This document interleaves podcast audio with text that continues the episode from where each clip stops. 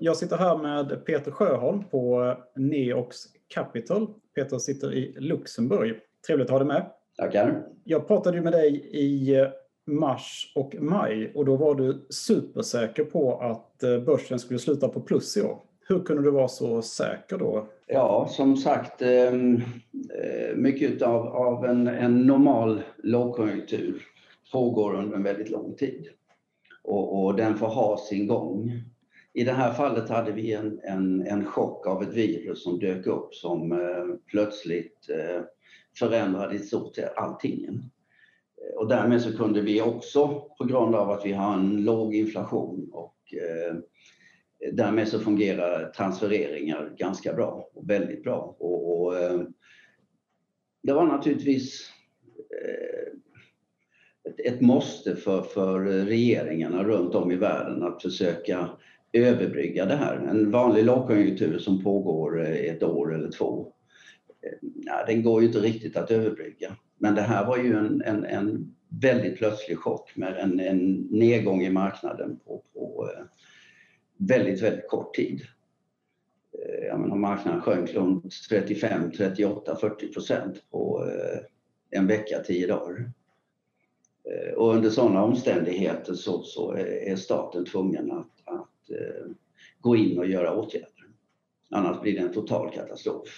Och därmed så har man byggt ganska effektiva bryggor så här långt i alla fall. Nu får man väl se hur, hur, hur långt det räcker. Jag kommer ihåg att du i, då i mars så nämnde du också att eh, det har på hundra år så har det bara hänt en enda gång att ett virus har sänkt börsen på helåret och det var 1981 då när hiv kom. Ja, just det. Fast det var ju mycket värre då än vad nuvarande situation är. Ja, definitivt. Definitivt. Jag vill minnas att jag trodde också att oljan skulle vara över 50. Ja, du sa till och med 60 tror jag. Till och med 50-60 ja, någonstans. Mm. Mm, men det är ju nära. Och vi närmar oss väl det, Mm. förmodligen. Va? Eh, Nu kan väl oljan kanske vara lite lurig med tanke på att vi är på väg in i, efter Biden nu så har vi ju mer fokus på ESG och. Och, och CO2-utsläpp och så vidare. Men, men trots allt så, så vill även fattiga människor och andra människor i andra länder eh, ha billig energi och då är det väl olja vi har att välja på de närmaste 5-10 åren i alla fall förmodligen. Säkert. Hur, eh, jag tänkte, ni prickade så rätt här med coronakraschen. Då. Hur ser ni på eh, 2021 nu? Eh, ja, 2021... ehm, Ehm, det, framåt är alltid svårt att säga, va? Men, men eh, just nu så har vi ju en diskussion om, om det nu är fiskala transfereringar som kommer att, eh, ta oss framåt eller faktiskt en, en eh, vaccinbaserad eh, förändring. Och, och naturligtvis så kommer väl det vara en mix av båda. Eh, Vilket gör att, att eh, vi väl förhoppningsvis under andra kvartal, under andra halvåret eh, lyckas med att, att eh, bli av med det här och vi börjar leva som vanligt igen.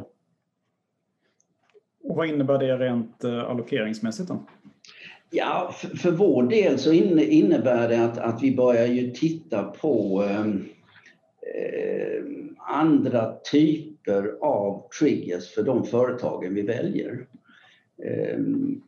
Och vi ser det på våra tester vi gör och, och våra analyser att, att eh, vi går väl ifrån teknik eh, till viss del.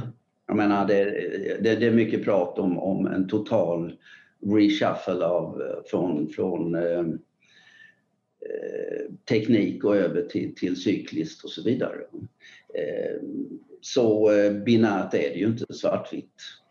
Utan det är väl snarare så att, att eh, det blir en gradvis förändring. Men vi ser det i våra eh, analyser att vi går mer mot processindustrier, vi går mot konsumentledda eh, produkter och framförallt så går vi också mot företag som har lite högre direktavkastning. Okej. Lite mer värdebolag då kan man säga? Eller? Ja, det kan vi väl säga och egentligen vi är ju värdeinvesterare. Så jag menar vår, vår grunddoktrin är ju att vi söker företag som är undervärderade, som har hög kvalitet men som rör på sig. Mm. För undervärderade företag kan vara undervärderade i 50 år. Precis. Och, därmed så vill vi ha en, en rörelseindikator i de här företagen. Och, och, um, så det är väl vår, vår bas. Och, så att vi är ju alltid value-baserade men eh, det systemprocessen vi har den tar oss automatiskt över från en, eh, ska vi säga, en investeringstyp till en annan. Och, och där egentligen eh, eh, våra trösklar som vi sätter in och där vi, jag menar nu har vi haft dåligt med utdelning eh, ett antal månader, framförallt i år. Och, och det är klart att det har ju eh, dämts upp. Och därmed så har vi också eh, en, en förväntan på att de företagen ska börja dela ut. Och därmed så blir de också populära och eh, kommer att röra på sig. Kan du ge några exempel på, på aktier ni har köpt nu sista tiden här? Ja, vi tittar ju på eh, företag typ ehm, eh, ja, Dels har vi ju Healthcare, vi har ehm, eh, Betokinol, ett franskt företag. Men det är Healthcare för fyrbenta vänner för eh, djurhälsa. Ja, för eh, hundar och katter och vad det nu är för någonting. Mm. Det som alla har eh, skaffat nu i pandemin. Ja, exakt. Och, och, umgås med någon. Mm. Och vi, vi tittar även då på andra processindustrier som eh, EMS Kemi, ett mm. schweiziskt företag som är världsledande på eh, polymerer och så vidare. Och vi tittar även på eh, Detweiler Holding, också schweiziskt företag. Mm. Eh, som tillverkar tekniska komponenter för elektroniska, elektronik och automation. Eh, Avon Rubber i, i UK till exempel. Mm. Eh, också ett, ett företag som vi ser på och där vi väl kanske ser att UK är väl undervärderat kanske i dagens läge. Hela marknaden är undervärderad? Mm. Ja, i UK och tillsammans med pundet naturligtvis. Mm. Och, och, det kommer väl att reda ut sig, eller vi kommer veta mer i alla fall de närmaste veckorna. Det lär väl skjutas fram några gånger innan man är nöjd. Säkert. Vilket man har gjort så många gånger hittills. Mm. Det, det lär väl bli ett avtal till slut, gissar jag. Ja, det gör det. Jag menar, UK är världens femte, sjätte ekonomi. Så det är klart att det blir någon form av avtal och, och båda sidorna har väl allt för mycket att förlora på ett avtalslöst tillstånd. Mm. Även om det kanske kan vara avtalslöst i en månad eller två. Mm. Men eh, allt för länge klarar de säkert inte av det. Mm. Om, om man blickar bakåt kort då, vilka innehav har gått bäst under det här året? Ja, vi har Sartorius som väl är upp 90 procent eller någonting. Mm. Det är eh, alltså lab, labbutrustning eller vad ska, man, säga? Ja, det kan man väl säga. Labbutrustning och, och um, kanske ett steg längre, men i princip ja. Mm. Uh, vi har även Neste mm. som har gått väldigt, väldigt bra. Uh, Sofina har också gått iväg ganska bra. Det är belgiskt? Uh, belgiskt PE. Mm. Ja, ett PE-konglomerat kan man väl säga. Mm. Eh, och även Tomra i Norge mm. har jobbat gått väldigt bra. Mycket på grund av sin ESG-stämpel skulle jag tänka mig. Eh, vilket är också något vi börjar titta på ganska mycket, att vi eh, inte investerar i inte hållbara företag utan att vi gör en ESG-analys. Dock är det där en väldigt, väldigt snårig och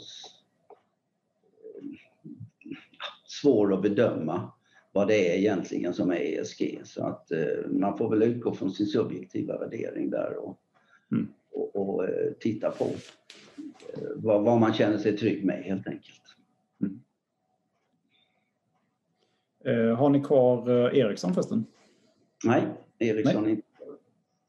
Den har gått ur och, och um, vi har ju inte så där våldsamt hög omsättning i portföljen. Um, men eh, vi ligger väl kanske på 20-25 procent per år. Och, mm. och, vi är ganska koncentrerade med runt 20 företag i, i fonden. Ja, det är väldigt koncentrerat. Mm. Ja, och där vi då byter ut någonstans 3 till 5 per år. Mm. Har du något svenskt innehav?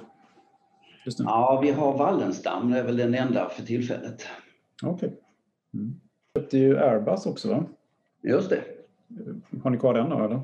Airbus ligger kvar och, och um, det är väl fortfarande så att jag tror det är mindre än 20 procent av jordens befolkning som har suttit i flygplan så att förr eller senare så, så återkommer den. Och som vi har lärt oss genom alla år är ju att, att, när saker och ting väl rör på sig så rör de sig ju extremt snabbt.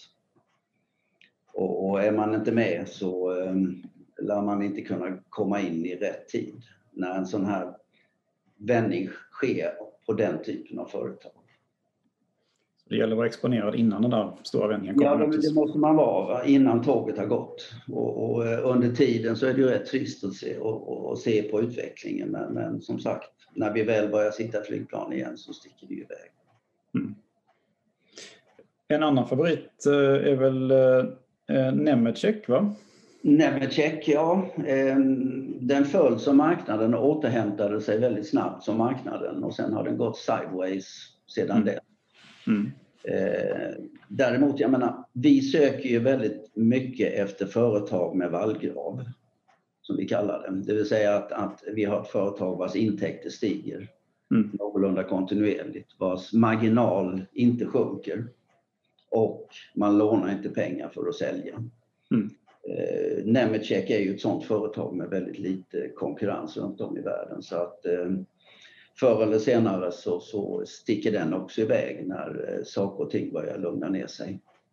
Mm. Nemetschek är ju eh, framförallt arkitekter och byggnationer så att man eh, definierar upp en hel, eh, ett helt byggprojekt eh, i en mjukvara.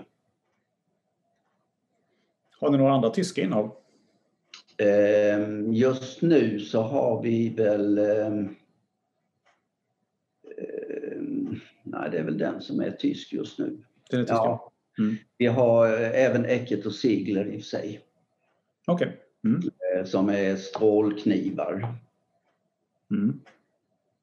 Men eh, som sagt, det rullar lite fram och tillbaka med, med de olika länderna.